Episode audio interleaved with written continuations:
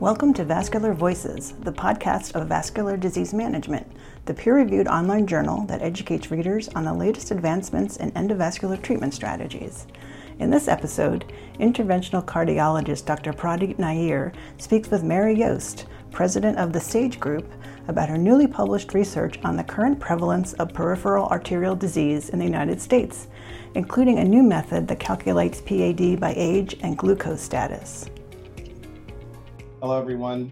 Uh, thank you for joining us today. And we have a very important topic we're going to be discussing related to the prevalence of P A D in the contemporary era. And I'm privileged to have Mary Yost, who most, many of us, all of us in the endovascular world know uh, quite well, who has taught us a great deal about uh, peripheral artery disease, uh, both epidemiologically and from a societal impact and economic impact. But what I would like to do is introduce uh, Mary, who uh, has spearheaded our ability to understand current data as it relates to P A D, current prevalence. So Mary, uh, welcome. Thank you for joining us. Thank you. Thank you. And, and so Mary, I, I want, just for some of the audience who may be listening for the first time and uh, may not have as much background in, endovas- in the endovascular space, I know you started, studied at the University of California in Berkeley as an economist. Can you tell, take us through your trajectory of how you ended up focusing your career on peripheral uh, vascular disease? It's, it was a long and circuitous route. I ended up, after I got, I got an M B A in finance rather than finishing my PhD in economics. And then I, I went into banking. That didn't last long. I got into uh, being an analyst, ended up as a Wall Street analyst following different healthcare groups, but at the end of my career, specialized in medical devices and was there when Cordis was, when the drug-eluting stent for coronary was first, um, it was still in research. And so then I ended up doing a few other things, and because of a company I was invested in, I don't know if you recall brachytherapy, but there were several brachytherapy companies. This was a startup company. They started talking about this huge opportunity in the S F A, and I had never heard of that. I had never heard of any opportunity in the legs. All we knew back in those days was the heart. And that's sort of how it started. And I became so fascinated with the area because there was this, this goes back over twenty years. There was so little data and it was hard to find, and it just, I love doing research. So that's how it all started. Thank you, uh, Mary. Now you started the Sage Group over twenty years ago now. Correct, correct, we did. Focus of the Sage Group, uh, I'll let you, uh, let the audience know. Okay, we, we started out with P A D and later on moved to venous disease, both chronic and acute. And we only look at the legs. There's tons of data on the heart. There's tons of data on the carotids, on stroke. There is still a huge lack of research and understanding of what's going on in the legs and a lack of focus. And if I might, I will just use that as a way to bring in the P A D numbers. What, what we found is that the, the disease has consistently been underestimated, and we're doing a big disservice by underestimating the disease, because then we are underestimating the impact on patients, the morbidity and the mortality. We're underestimating the economic impact in particular. We do recently have good data on per patient costs, and P A D patients, by the way, cost more than matched controls. Uh, patients in Medicare, P A D, C L I patients in Medicare cost significantly more, et cetera.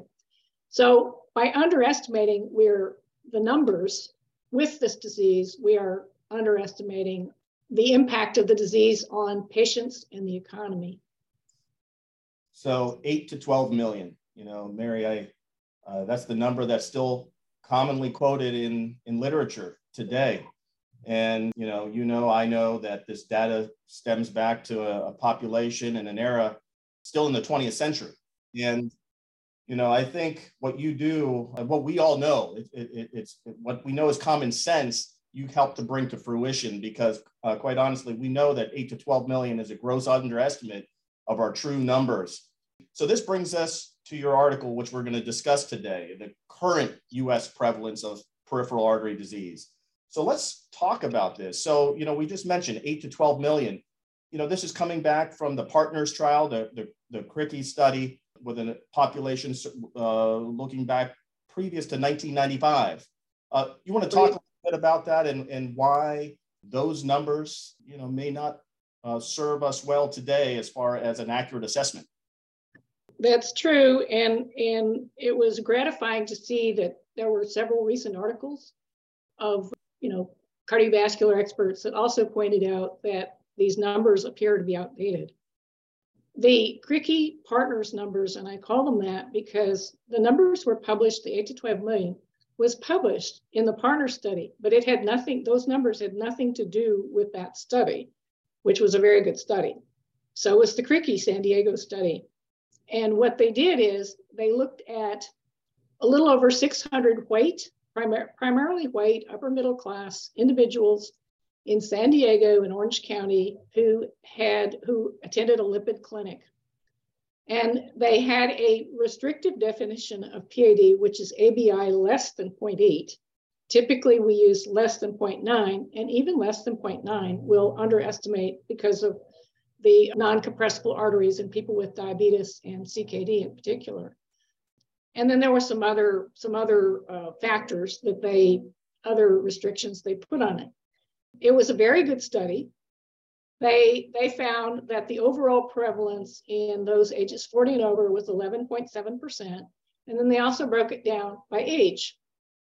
And it appears that those, that the eight to twelve million was calculated based on the U S population circa nineteen ninety-five. And we have gone back and calculated our numbers based on the ninety-five population and come out with eleven million. So it's right in that range. The key, the key point here is that nineteen ninety-five is almost thirty years ago, and in that time frame, the population has aged and become significantly more diabetic, massively diabetic. And those are two key risk factors for P A D. And so it, it definitely appears that nineteen ninety-five numbers just don't compute to two thousand twenty numbers. They just don't match. Yeah, I think that's um, extremely valid point. Uh, you know, today, number one risk factor for developing peripheral artery disease, I would say, is diabetes mellitus. Uh, you have at least a two to three time fold increased risk of developing it. Uh, also smoking. I mean, smoking, I, but the po- number of smokers has decreased except in young, younger females. Uh, but you still have a two times increased risk of smoke uh, with a P A D developing with smoking. And it takes longer for that risk to, after cessation, to drop down. But uh, I think our aging population, Uh, the, the number of pa- people in our population with diabetes has exploded.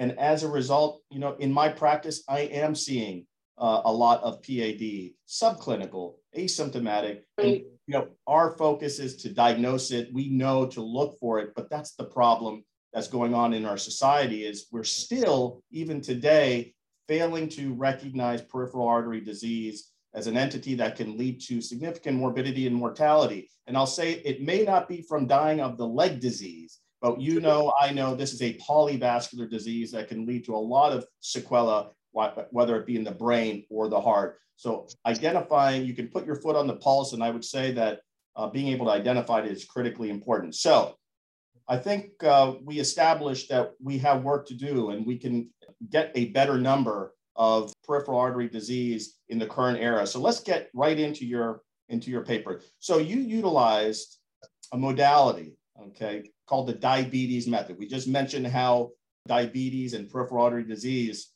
go hand in hand, essentially. Can you t- walk us through the diabetes method now? I, I believe this is something you've been developing now for over a decade. Am I wrong? Is it? Uh, it, some- it, it originally was back to two thousand seven. Because of my background, I always want to do my own numbers. I mean, that's sort of like what you do as an analyst. And and so I I started playing around with different ways to estimate P A D.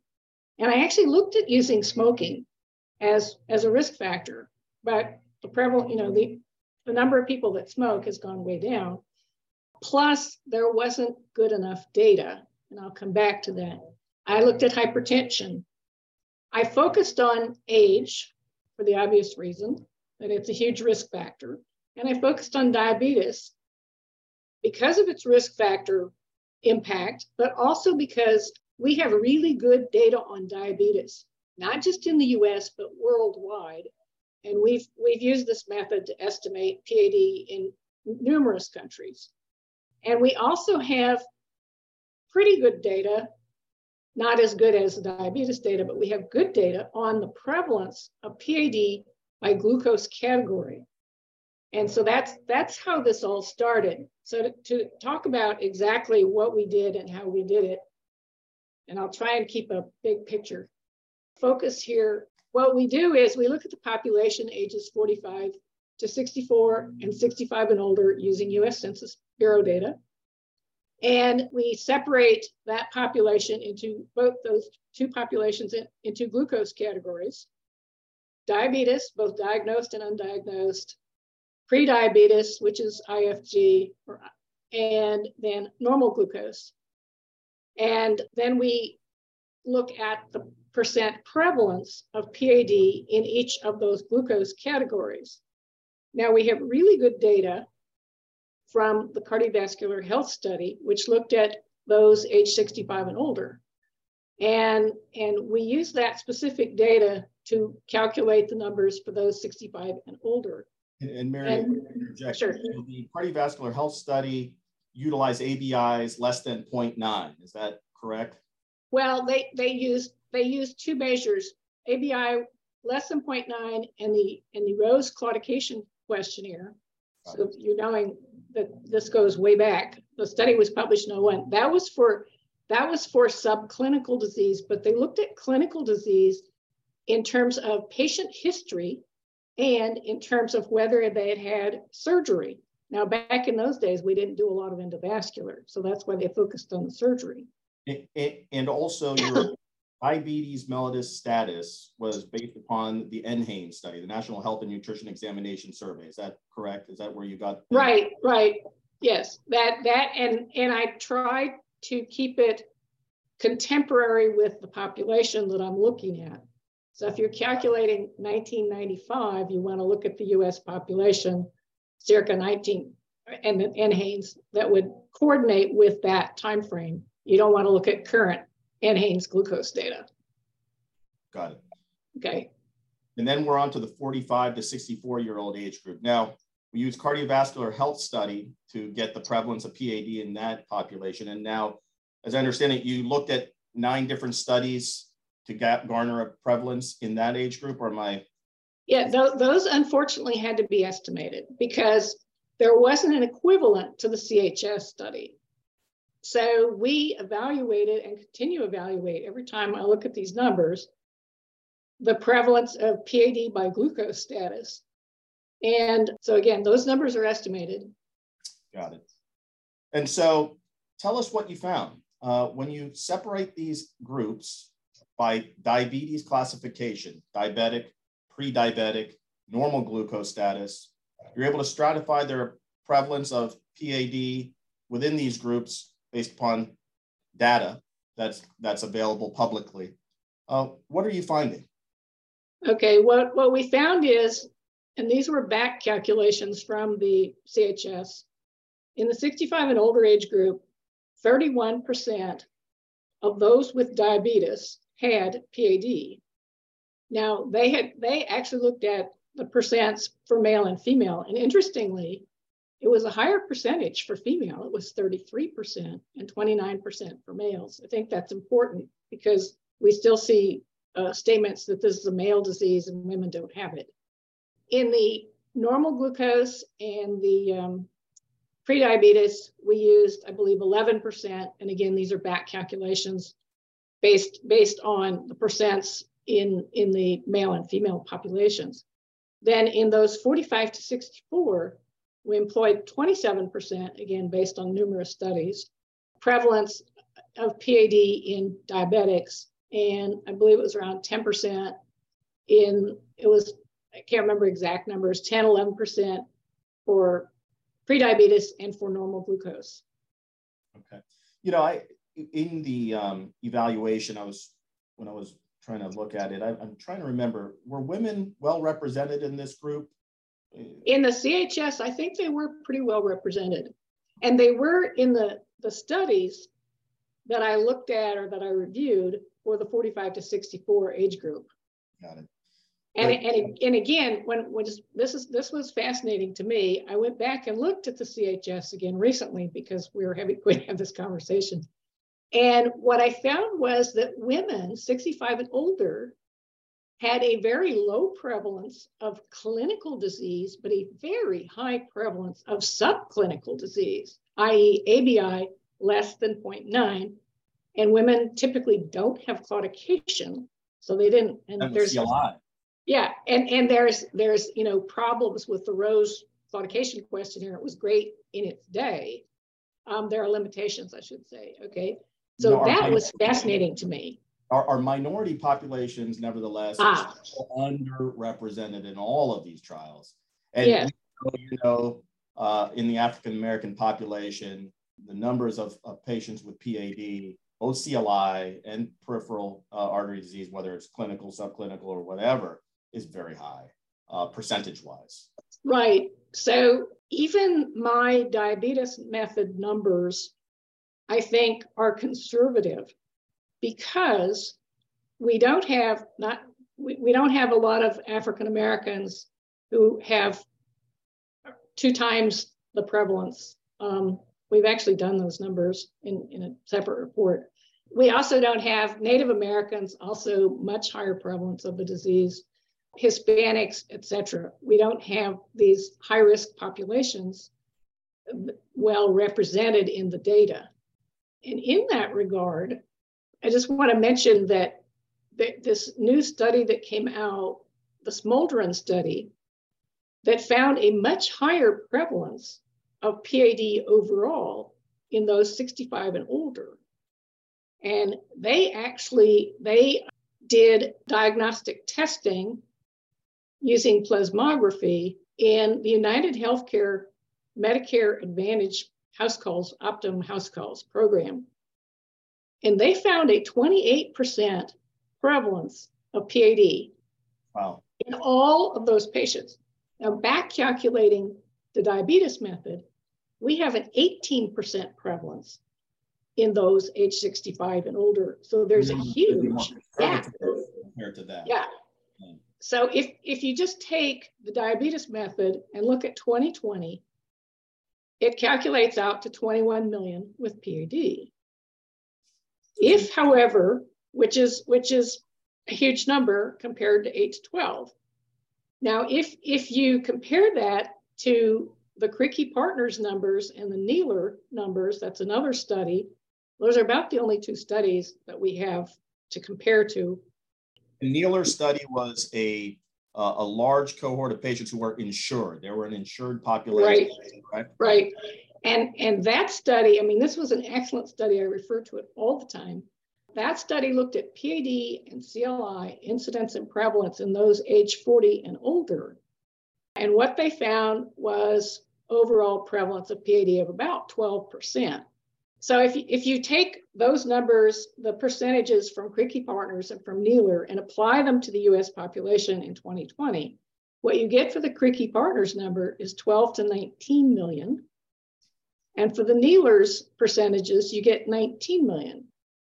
And, and going back to Criqui PARTNERS, the twelve million on the low end is, is the overall eleven point seven percent prevalence in the population o- over age forty. The nineteen million is based on the specific percentages by age group. And they had some, you know, they broke it down in a different way than I did. I think it was seventy and over on the high end, but anyway.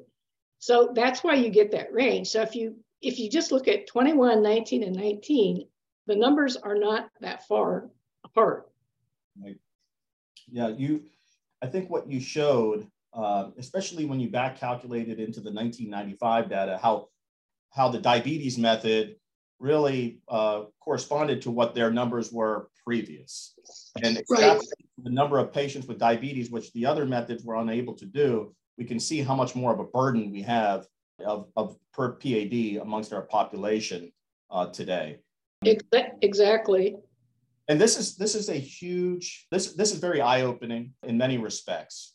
You know, what I would say is that, you know, we cannot sit back and just simply keep using a number that is outdated, right? I mean, numbers are powerful in, in the sense that uh, I will say that when you're looking for change, you're looking for societal change so that we can actually identify P A D, we need to report on accuracy. And I understand that, uh, you know, completing a more contemporary study today, an epidemiological study, looking at P A D prevalence and incidence in a large population would cost millions of dollars, right?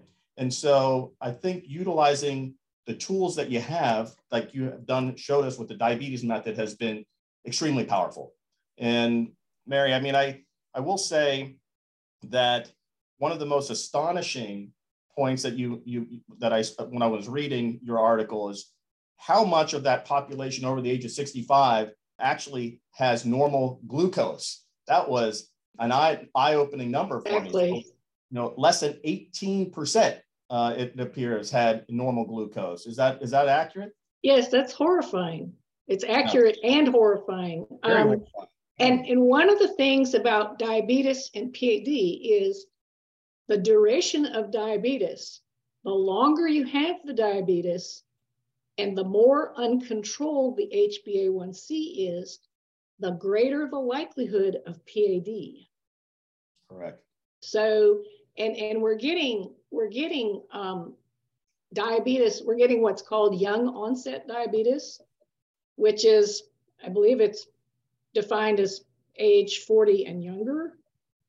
So we're looking at people who are having diabetes for a very, very long time, and that does not bode well for the number, the future number of people with P A D.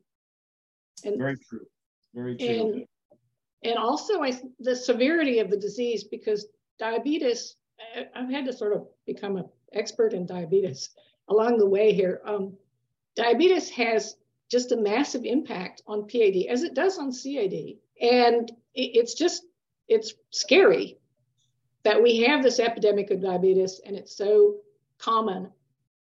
And there's so few people with normal glucose.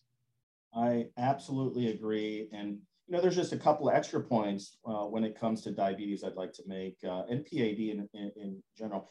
You know, I'm, I'm sitting here as an endovascular specialist, and I'm not sitting here to say I need to put a balloon or a stent in your leg. I'm talking about treating the disease earlier. We have to recognize that the disease process is occurring. This is an easier, easy way to do so. We have multiple uh, pharmacotherapies that are available. Exercise and walking programs are so important. Why does this all matter? Well, I think from a, a political standpoint, we have the Patient Reduction Act, H R twenty-six thirty-one. You hear numbers like twenty-one, twenty-seven million uh, patients with P A D as a prevalence, and that can actually impact change. And so I think if we are able to stem the tide, so to speak, a lot of patients can do a lot better in the long run. And we really don't want the patients to present with critical limb ischemia. You know, I think we want to be able to prevent it before it gets to that point.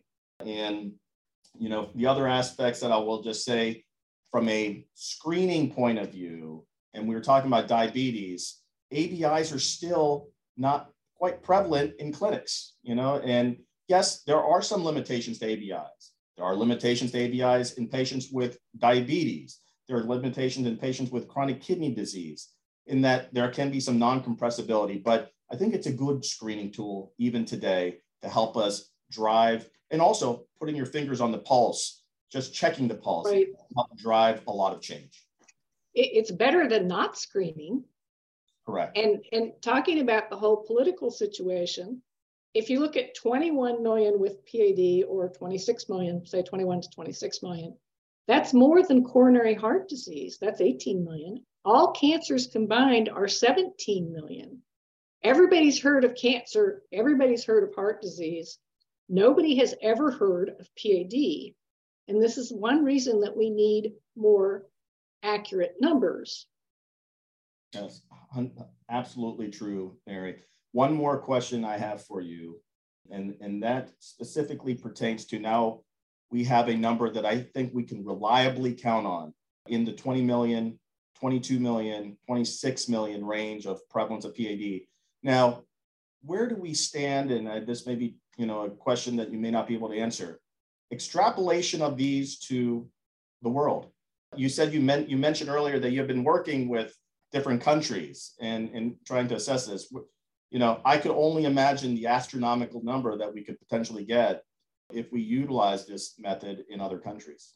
We, okay, being me, I um, have estimated P A D in each of the major markets in Western Europe, in India, in China, in Japan, in all the countries of South America, Mexico, Canada, et cetera. Okay. And those are the quote, quote, biggest markets, if you will, or the biggest or have, would have the highest prevalence. And you will frequently see, there's been two articles, the most recent, that have looked at worldwide prevalence of P A D. And you will frequently see the two hundred million, which is the most recent. And, and that's a good number. But I can tell you just from the countries I mentioned, I don't recall exactly, it, it's, it's higher. And I want to say it's the three hundred to four hundred million. The leading country is China. They are massively aged, and they're also massively diabetic. Neck and neck with China is India. It's a global massively diabetic. Yes, it is. It is not limited. It, it diabetes is a global epidemic. And P A D is following diabetes right along. Now, if you if you estimated, um, if I estimated for the countries in the Middle East, you would get huge numbers because they are also massively diabetic. Mexico, one of the most diabetic countries in the world, has a huge has a huge prevalence of both diabetes and P A D. I don't recall offhand what it is because I haven't looked at that for a while.